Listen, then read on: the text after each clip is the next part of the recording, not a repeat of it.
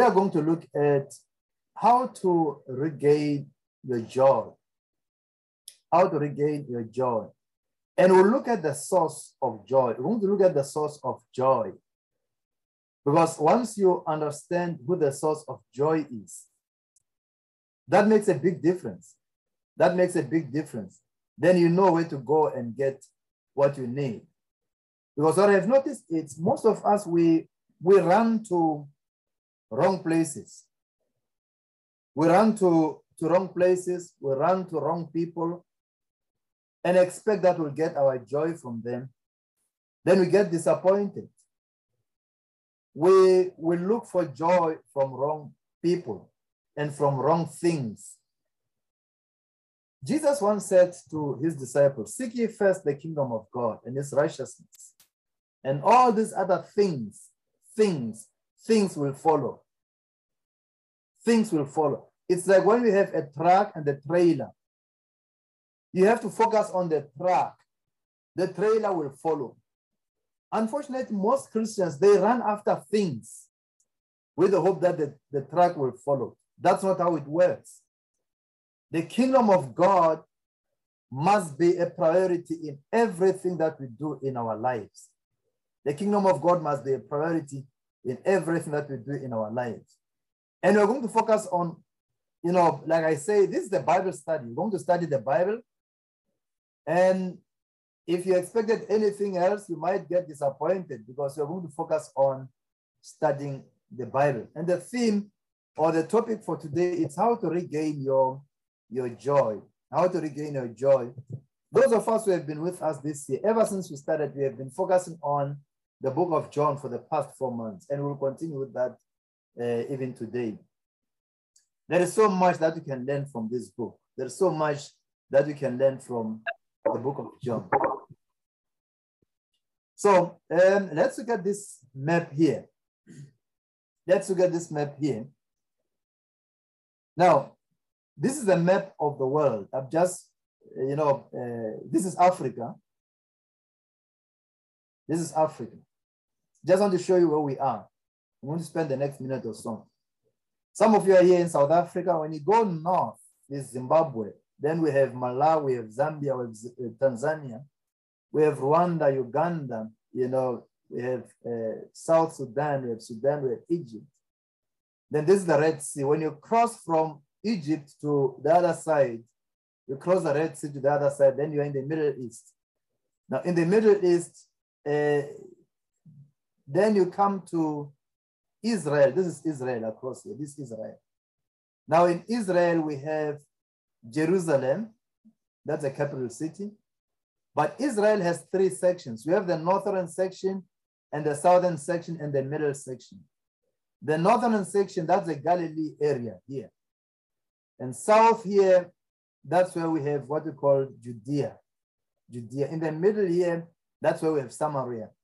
And that's why when Jesus had to move from Jerusalem to Judea, he had to go through Samaria. You remember, you remember John chapter 4 when he met the woman, the woman at the well. It's because Samaria it's in between.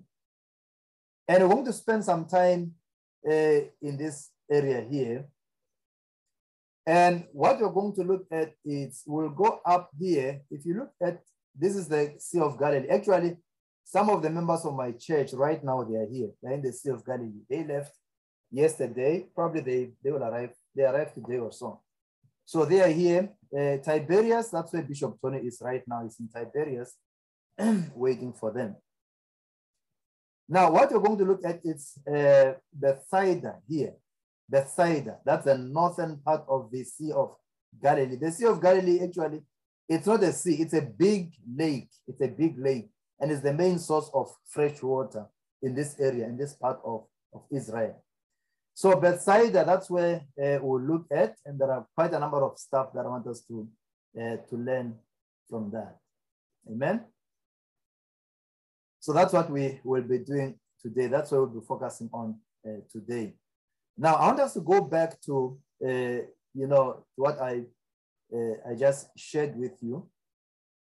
And I want us to look at the map again, the map that we, we just shared. We're going to get closer now. We're going to get closer into that map, into that area that we have just uh, seen, into that area. So this area that we, we are looking at right now, this is the, remember I showed you the bigger map, this is Judea, this is Samaria in between, and this is Galilee in the north. This is Galilee in the north. But what we'll be focusing on is this area here in Galilee. Another thing that I want us to look at is uh, this. The, now we are zooming into the Galilee area now. When you zoom into the Galilee, this is the Sea of Galilee. This is Bethsaida. That's where uh, that's a, the, the town that we'll focus on uh, today.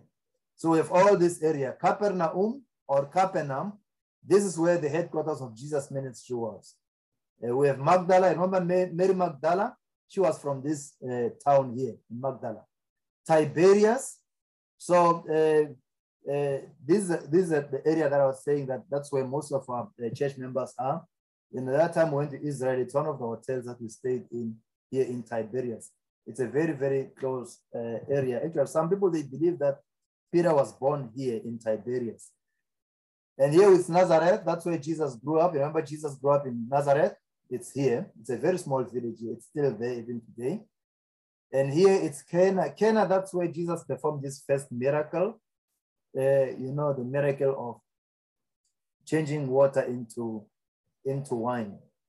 And this is the, the river Jordan. The river Jordan, it connects the Sea of Galilee and the Dead Sea down here. So we have the, uh, the river Jordan in between. So what we're going to look at today is we're going to look at John. John who wrote the book of John. We're going to spend some time uh, looking at that. Now, the book of John, the author of the book of John, like the name says, it's John. John, who was a disciple of Jesus, you know, always he calls himself the disciple whom Jesus loved the disciple whom Jesus loved. So he believed that Jesus loved him more than all these other disciples. Uh, if you look at, I think it's John chapter 13, verse 23. Now let's go back to Bethesda. Bethesda, Bethesda the, the, small town that I showed you in the northern part of the Sea of Galilee. That's where John was born. John, the guy who wrote the book of John, that's where he was born. John had a family.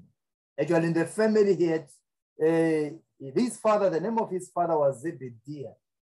The name of his father was Zebediah. And the name of his mother was Salum. Salum. And he had a brother. The name of his brother was James. And this is very important as we as we continue. The name of his brother was James. Salum, it is believed that Salum was Mary's sister. Remember Mary, the mother of Jesus? So scholars believe that uh, Salome was Jesus' aunt, and James and John were Jesus' cousins, so they were related. If you look, in, you know, towards the end, when Jesus was right at the cross, he, he, he instructed John to take care of his mother, to take care of his mother. And that is very significant to me as I studied the Bible, as I studied the Word of God. When Jesus left his mother with uh, his mother Mary, when he left her with, with John and said, John, please take care of my mother. What it means to me is John stayed with Jesus' mother Mary. And guess what they were talking about? Every day when they were in the house, every day when they were at home, every day uh, because they didn't have TVs to watch, what was, was he talking about? She was talking about the miracle of how her son was born. I could imagine John, you know, keep on saying and say, Grandma or Aunt, please tell me again about that story. What did you say? You said the angel came. What did the angel say when he came to you? Now, so how, how, how did uh, how did Uncle Uncle Joseph take it? You know, and he had enough time spent enough time to talk about the birth of Jesus. And Mary will keep on repeating the stories of how the, how the angel visited her, the stories of what happened before Jesus was born, the story of how she was told that she has been favored among all women. Mary will keep on telling John about how Jesus grew up. I could imagine Mary, the mother of Jesus. And John, if there's anybody who spent a lot of time with Mary, who knew this thing of the birth of Jesus, it's John. It's John. So John has the right, he has the credentials to write anything about Jesus because he, he knew Jesus from birth. James, the brother of John, he was the first apostle to be martyred, to be killed by Herod for his faith.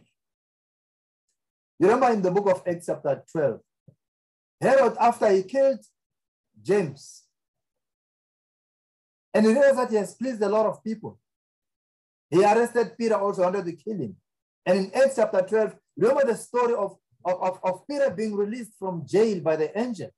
And he went back to the house of John Mark. Remember John Mark? John Mark, the cousin of, uh, of Barabbas, Barnabas.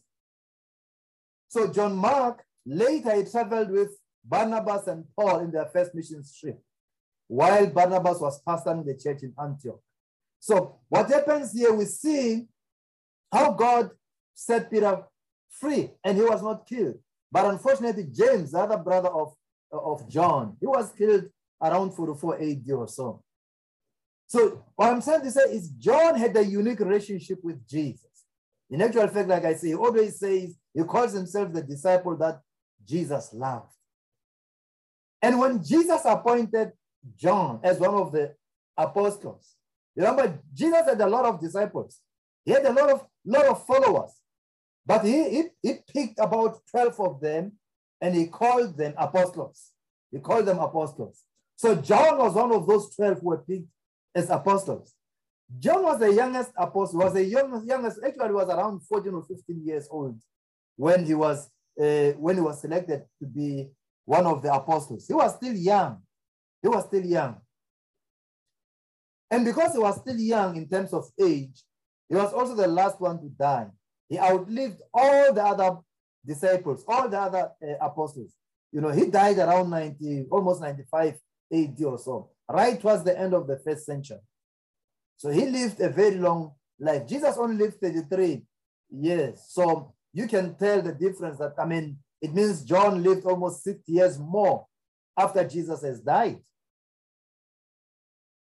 And another thing about John, he was one of the closest disciples who were part of Christ's inner cycles. You know, he was, Jesus had what we call an inner cycle, inner cycle of three, inner cycle of three. This was Peter and the two brothers, that's James and John. Those were the closest friends of Jesus. So John was an eyewitness of Jesus' ministry. He witnessed almost all the miracles that Jesus performed. But John decided to focus on only seven of them. He was at the front row, if you, if you will. Anytime Jesus uh, was, was performing miracles, John was there. When they were maybe at a conference or whatever, John was always among the first to be introduced, like Peter. So he was at the front row. And John wrote about Jesus. He wrote books about what he has seen. And we'll see that as we as we continue. What he wrote about is what he has seen. It was remember, remember this, this is very interesting. When John wrote those books, he was not writing a Bible. he was not writing a Bible. Nobody sat down one day and say, I want to start writing a Bible. There is nobody who ever did that. John was not writing a Bible. John was writing a book. Paul was not writing a Bible. He was writing letters to different cities, to different churches different leaders.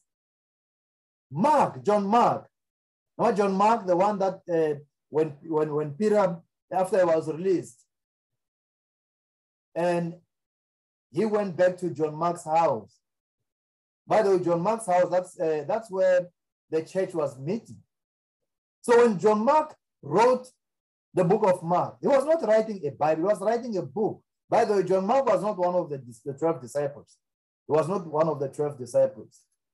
But he lived with these disciples for a very long time because these, these disciples, they were, hosting the church at his house. And that's how he got so much close uh, to people like Peter and other people. So he knew all these disciples personally. John wrote the book of John and three New Testament letters. The first uh, letter, the second letter, and the third letter of John. And he also wrote the book of Revelation. I have heard people say the book of Revelations. Let me make a correction. It is not the book of Revelations. It's a book of Revelation. It's only one revelation. There are no two revelations or three revelations. It's a book of Revelation without an S. That is very important to, uh, to note.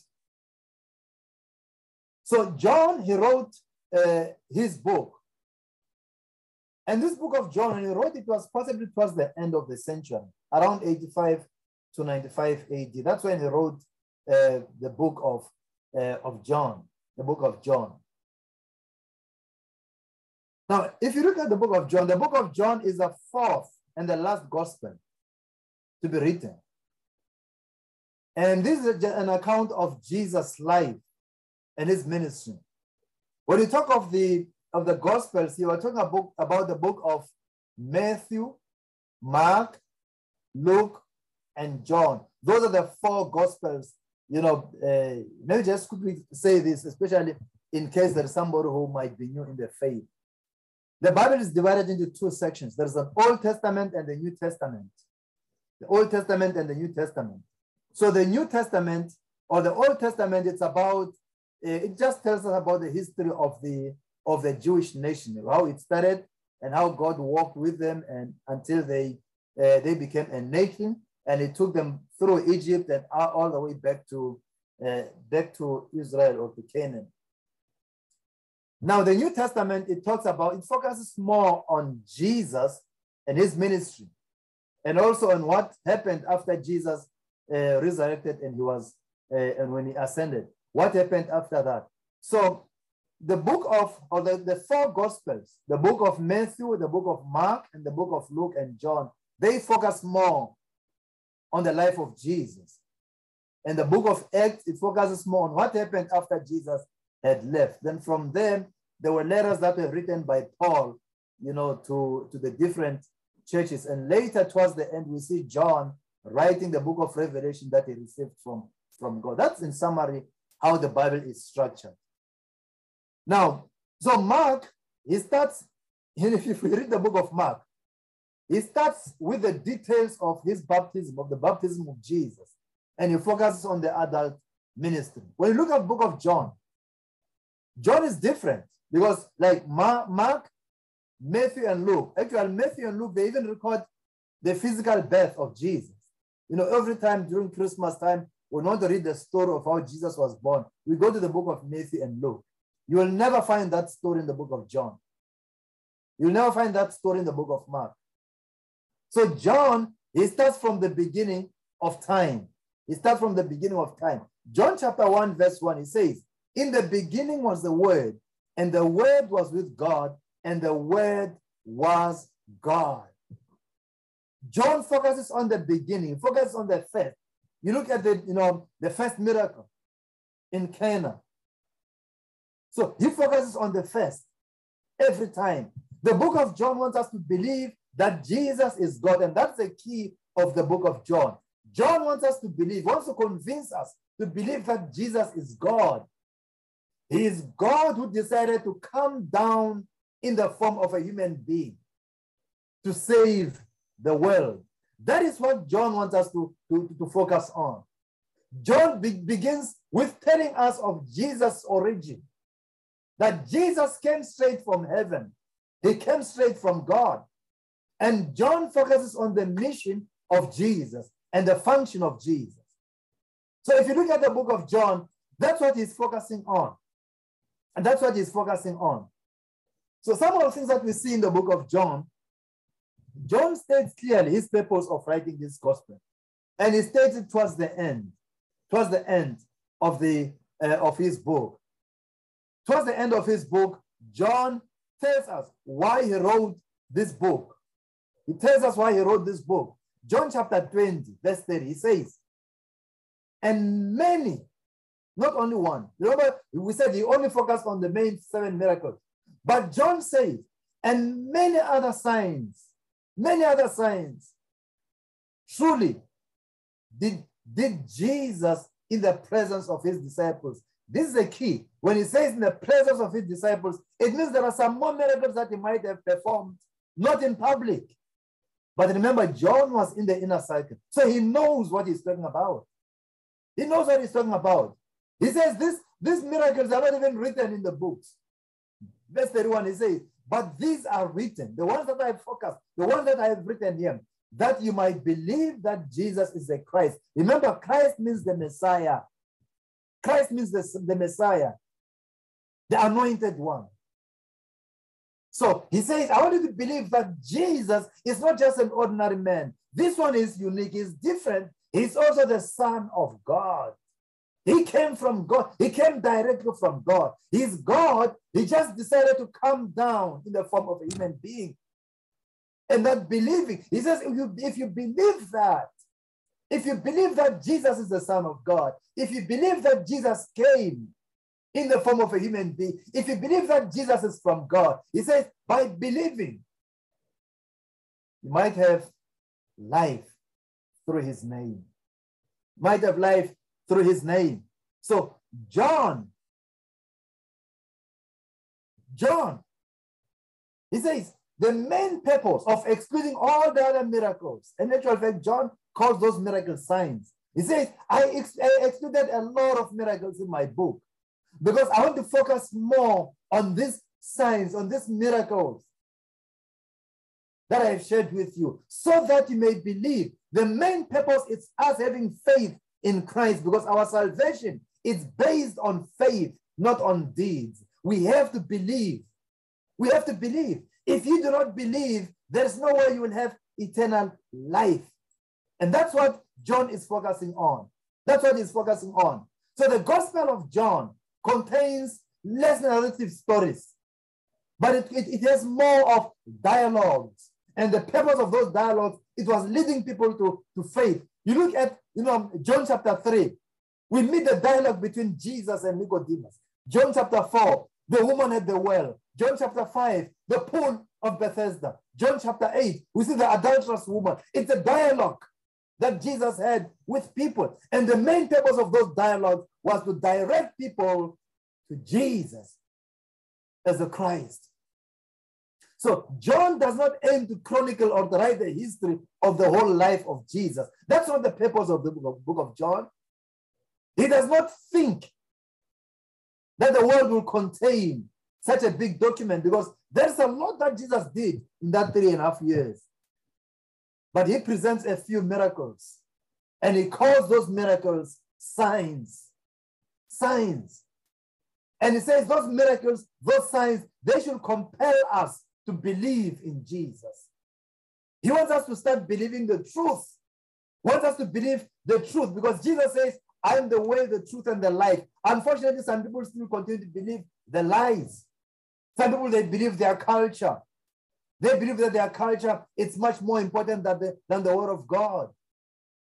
They believe that the lies are more important than the word of God. John says, I want you to believe the truth. I want you to believe the truth.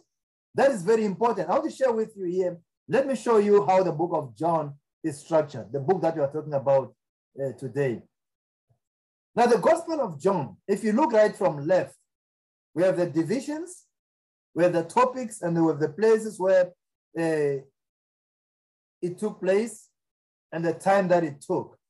And the author, of course, is the Apostle John, Apostle John. Now, let's look at the uh, you know, the, the first two chapters, that's the manifestation of the Son of God. That's where John identified Jesus as the Son of God. Now let's go to uh, chapter 3 and chapter 4. The ministry to individuals by the Son of God. And chapter 6 and chapter through chapter 8, the ministry of the to the multitudes by the Son of God. Remember chapter 3, that's what I talked about. Chapter 3, that's where he talked with Nicodemus. Chapter 4, that's where he talked with the, the woman and the well. So those, those two or three chapters, they focus on Jesus ministering to individuals. Then from chapter 6 to chapter 8, now he talked to the, uh, to the public. He ministers to the public. And chapter 9 through chapter 12, that's when they wanted to kill Jesus. And this includes, you know, the resurrection of Lazarus in chapter 11. And from chapter 13 to chapter 17, here he's focusing only on the disciples. He spent time with, he started to withdraw from the crowd from chapter 13 to chapter 4, chapter 17. Anything that you read in the book of John from chapter 13, chapter 14, chapter 15, 16, and 17, he was focusing only on his disciples. He was talking with his disciples. It was through a private uh, ministry. It was a sermon uh, through the private ministry. Then from chapter 18 through 21, that's when Jesus, uh, you know, was arrested and he died and resurrected. Now, if you look at chapter 1 through chapter 12, that, those, were, those were signs. Those were signs. Those were the miracles that Jesus performed. But from chapter 13, you don't see any sign. From chapter 13 all the way to 21 in the book of John, there is no miracle there. It's all about teachings. Actually, from 13 to 17, he was giving them the final instructions before he died. And that's what we focused on last week for those who are with us. If you're not here, please go back to our uh, podcast, drmanasseh.com, and you'll be able to listen to the audios and be able to see what we talked about last week. So the public ministry of Jesus was from chapter 1 all the way to chapter 12. And from chapter 13, he withdrew from the crowd and he spent time with his disciples. He spent time with his disciples. Now, if you look at chapter 1 through chapter 12, it was taking place between Galilee and Judea. He would always move from Galilee to Judea, from Judea to Galilee. And from chapter 13 to 21, everything took place in Jerusalem. Everything took place in Jerusalem. The ministry of Jesus, it took about three and a half years, but it had a great impact throughout the history of humankind. So the final moment uh, from chapter 13 up to chapter 21, it's almost a week or so, some few days in between. Actually, when he went into Jerusalem again, it was probably on Sunday, and he was, he was arrested on Thursday, then uh, crucified on Friday. So it's about a week. Uh, you know, if you look at from chapter 13 all the way to 21, that whole uh, block of, of chapters, it took about a week uh, to happen. So that's how the book of John uh, should be viewed or summarized when you uh, when you read it. That's how you should. Uh, that's what you should see as you as you continue to uh, to read the book of John. Now, if you look at the writing styles of John, you know we have the prologue. That's the beginning of the book, and you look at how he, write, he wrote the book. He's all his books, the book of Revelation and the three uh, epistles that he wrote, and even the book of John. You know, John always takes time to introduce Jesus to his readers. Like I said, the main purpose of John is to help us focus on Jesus as the main character in, in the history of humanity, as the main character in our Christian life. We have to focus on Jesus. And I want to look at, and let, let's look at First John chapter 1, verse 1. Let's see how John introduces Jesus to us. He introduces Jesus to us. And, and I like John. I like John. Like a very good professional lawyer. He, he comes with evidence when he introduces Jesus to us. Because he wants us to, to believe that John was a real witness. He saw what he's he knows what he's talking about. Let's look at First John chapter 1, verse 1. It says, We proclaim to you the one who existed from the beginning. You see, John starts from the beginning right from the beginning. He doesn't start from the birth of Jesus because the birth of Jesus is not the beginning. He starts from all the way beyond Genesis chapter 1. If you go to, uh, you know, to John chapter 1, he says, in the beginning, there was the word. Here we see him again, he starts in the beginning. We proclaim to you the one who existed from the beginning again, whom we have heard and seen. John doesn't say, I heard about him, I read about him, I read on the newspaper about him. I read on the Bible about him. He says, I have heard and I have seen him. I listened to him talk. We saw him. He keeps on emphasizing that John is an eyewitness. He saw Jesus. We saw him with our own eyes. He keeps on emphasizing here. And not only seen him, I personally have touched him. We have touched him with our own hands. He is the word of life. He's the word of life. This one, who is life itself, was revealed to us, and we have seen him. He keeps on emphasizing I have seen Jesus. I've heard Jesus. I have touched Jesus. And now we testify and proclaim to you that is the one who is eternal life. He says eternal life is only found in Jesus and nowhere else. He was with the Father. He came directly from the Father. And then it was revealed to us. So he decided to move from heaven and he came down to earth and was revealed to us. We proclaim to you what we ourselves, he keep on emphasizing that he has seen this. He knows, he says that we ourselves have actually seen and heard so that you may have fellowship with us. And he continues to say, and our fellowship is with the Father and with his Son, Jesus Christ. So it is through Christ that now we have fellowship, we have relationship with the Father, we have connection with the Father. We are writing these things so that you may fully share our joy. He says, This is the message that we have heard from Jesus and now declare to you God is light and there is no darkness in him. So here we see John, he keeps on emphasizing, he keeps on emphasizing that Jesus, Jesus, he's the one that we should focus on. Jesus is the only one who is life. His life, his life. He's the only one that we should focus on. You got the book of Revelation, it, it takes time also to introduce Jesus in the book of Revelation. He does the same thing also, introducing Jesus as the foundation as the foundation of everything.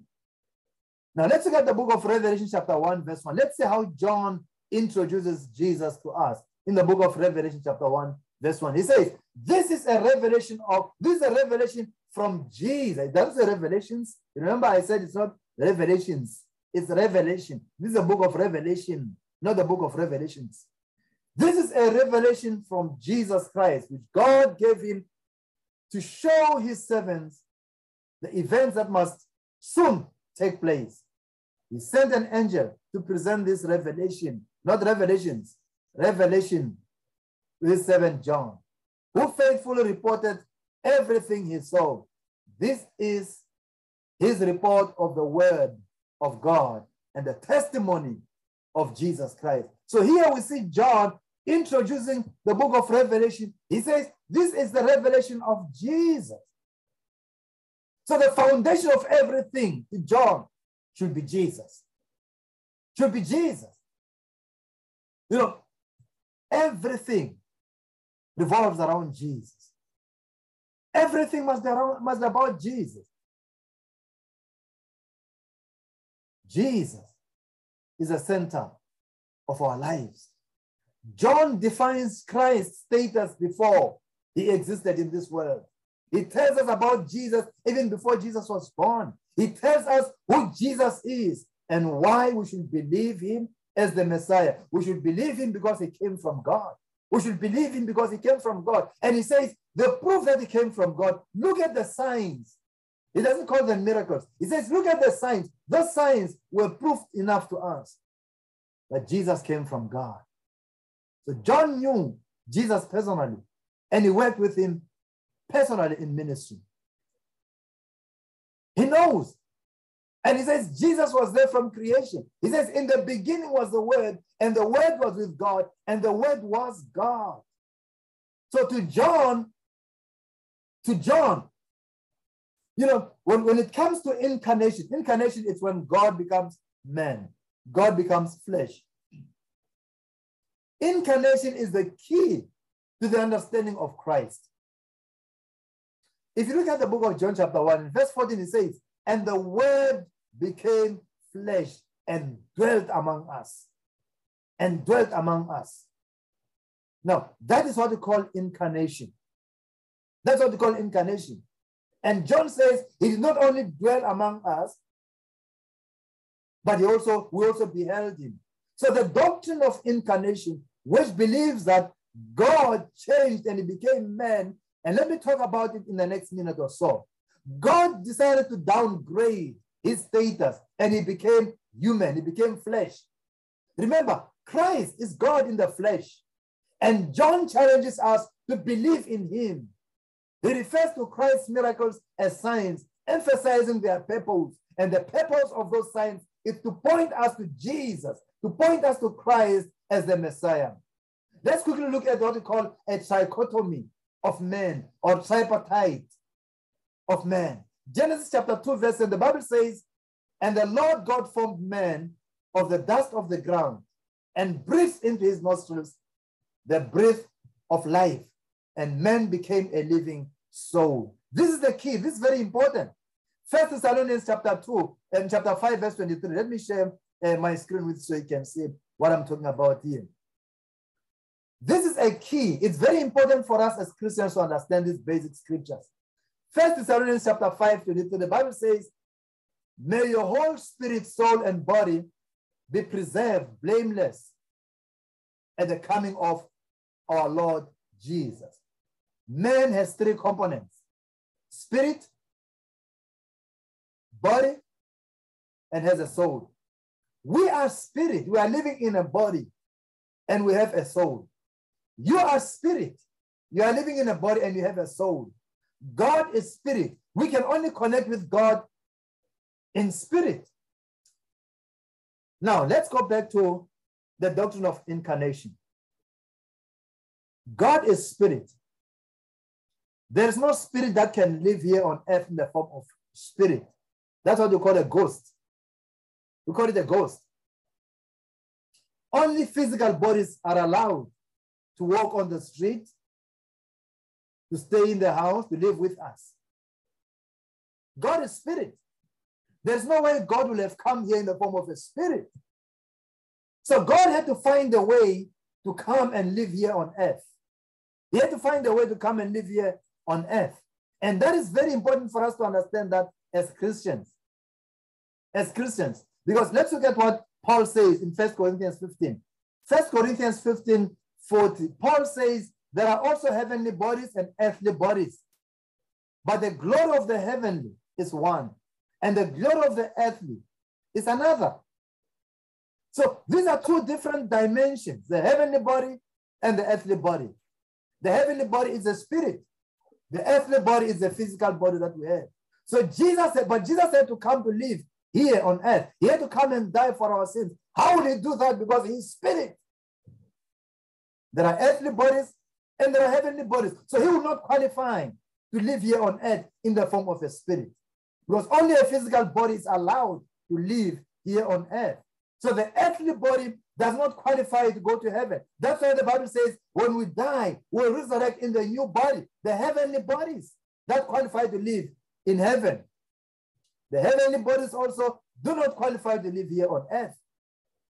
The spirit alone is called what we call ghost. The spirit can only live in a body to operate. That's why we are spirit. We live in a body so we can operate here on earth. Once the body and the spirit separate, that we call death. That's when we die. Because a body on itself, a body on its own, it cannot live. It depends on the spirit to be able to live, be able to move, be able to do anything that needs to be done. So for the first time, God had to, to think or had a problem. He could not violate his own rules. When God the Son had to come here on earth, when he had to come down here on earth, he needed, he needed a suit, an earthly body to function here on earth. He could not function in the form of a spirit.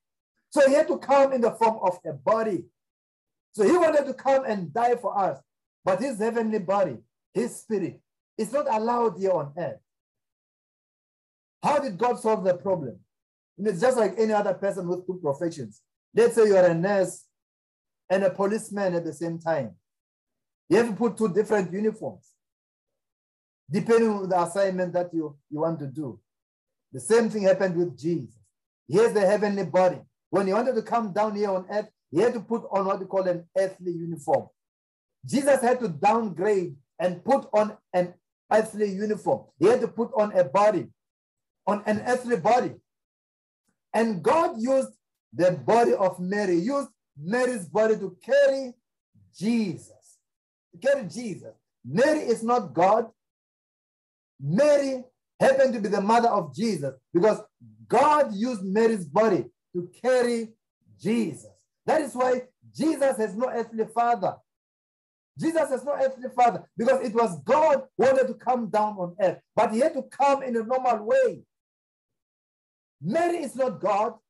Her body was only used temporarily to carry God. When he was born, he was called Emmanuel. What does Emmanuel mean? It means God downgraded and he came to be with us. Emmanuel means God is with us. God from a different dimension, God from heaven, he came down and started to live with us. And the Bible says he's the firstborn of God. He's the only begotten son. He's the only type of a son. He's only one of this kind. There's no one else of this kind. That's why when Jesus came down and he called himself I am, most people they did not understand him. I am is the name that he used when he revealed himself to, to Moses in Exodus chapter 3. Because when, when Moses heard from God and God said, I want to send you to go and talk to Pharaoh and the children of Israel. Remember, in Egypt, those Egyptians, they had a lot of gods. They, they had more than a thousand gods. And all those gods, they had names. There was a god of fertility, a god of finances, a god of health, a god of, I mean, for everything, they had a, they had a god of the dead. They had so many gods. And, and Moses had to ask, now you are saying you are God. Which God should I say you are? When I go back to them, what is the name of the God? What is your name? And God says, I don't have a name. You, you can't pin, uh, pin, pin, I mean, pigeonhole me. You can't put me in a box.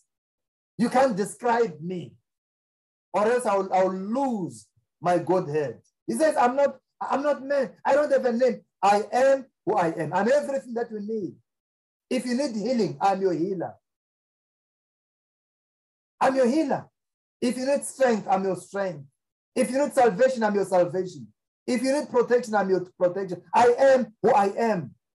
And from that time on, from that time onwards, up to the New Testament, the, the phrase I am, it was only reserved for God.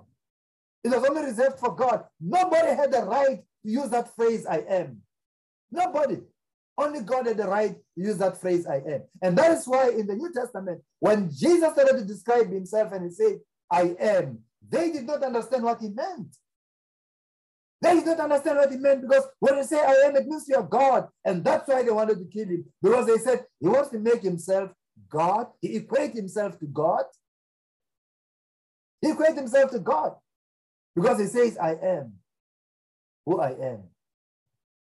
And Jesus in John chapter 8, 58, he says, Before Abraham was, before Abraham was born, I am. Which is very true. He's I am. He's a present help. He's not I was, he's I am. He's alive today.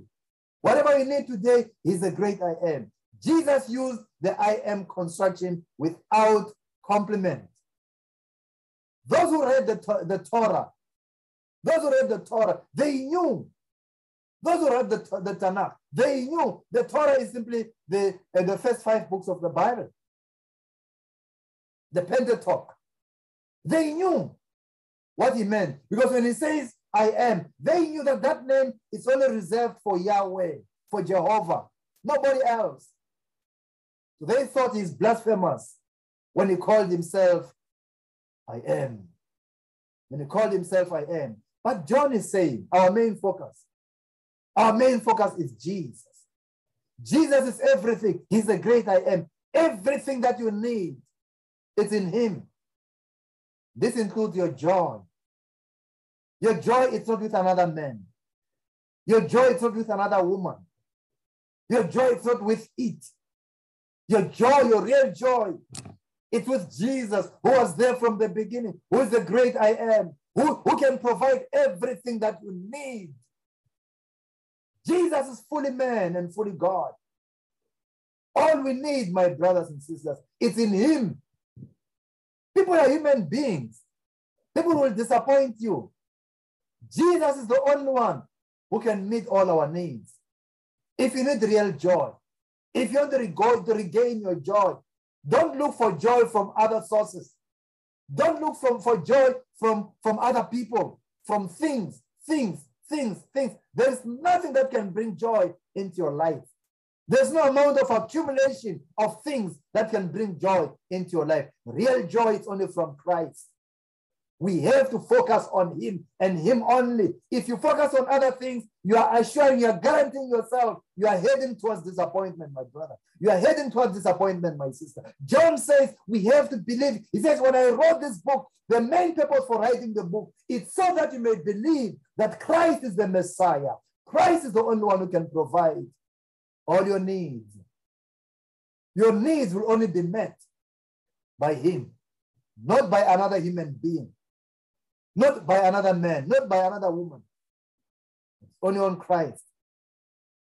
Our frustrations and problems is that we, we expect another human being to meet our needs.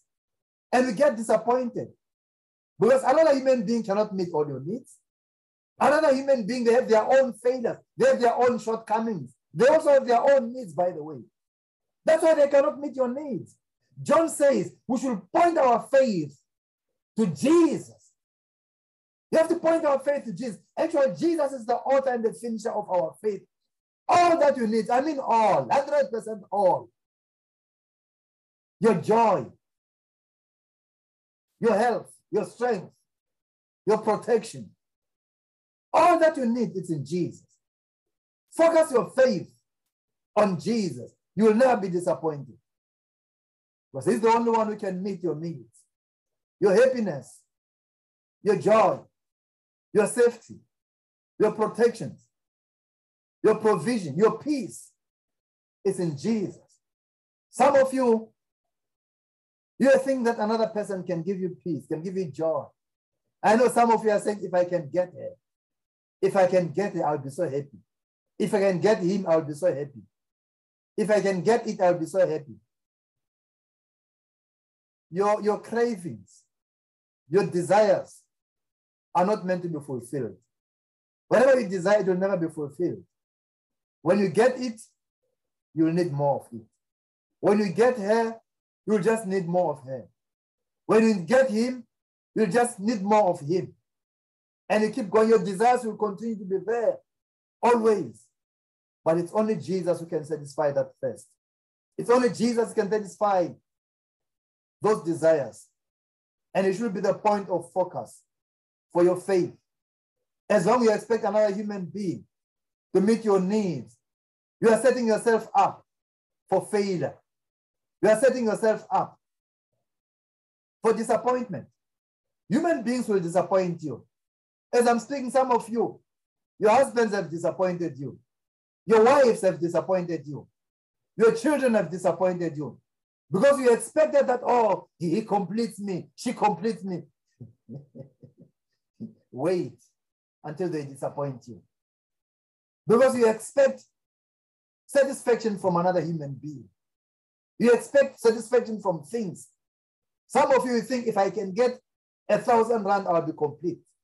If I can get another 10,000, I'll be complete. If I can get another 100, I'll be complete. If I can get a million, oh my goodness, I'll be the happiest man, I'll be the happiest woman in, the, in this world. My brother, my sister, there are people who had millions, not some change. We had real money. But still, they were not satisfied and they committed crime. I mean, they, they committed suicide. They, they, they committed suicide with all that money. Because that's not where satisfaction comes from. That is not where your joy will come from. The joy only comes from Christ. I wish I could have. I know some of you are expecting me to come with eight steps, five steps, 12 steps to receiving your joy. I only have one step for you. Your joy only comes from Christ. He was there in the beginning, and he will always be there. That's where your real joy comes from. If you expect joy from another human being, you are setting yourself up for failure and for disappointment. It's my prayer tonight that you will focus on Christ and make him the Lord of your life. He lived on this earth. He knows what you're going through. He came to experience what you experienced. That is the only reason why God had to change and change and came down and become man, become human being, and he walked on earth. John says, I know him.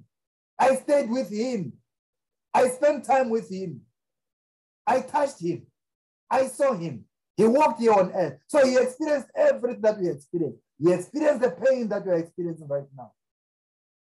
But the only time to regain your joy, the only time to regain your satisfaction, it's only in Christ. May God help us to know only Christ can satisfy all our needs, not another human being. Some of you right now, as I'm speaking, you are in pain because another human being disappointed you. You are in pain because you expected another human being to please you. And unfortunately, they have failed you. And they will continue to fail you until you redirect your point of focus to Christ and Christ alone. Nothing else will satisfy your soul. Let's pray.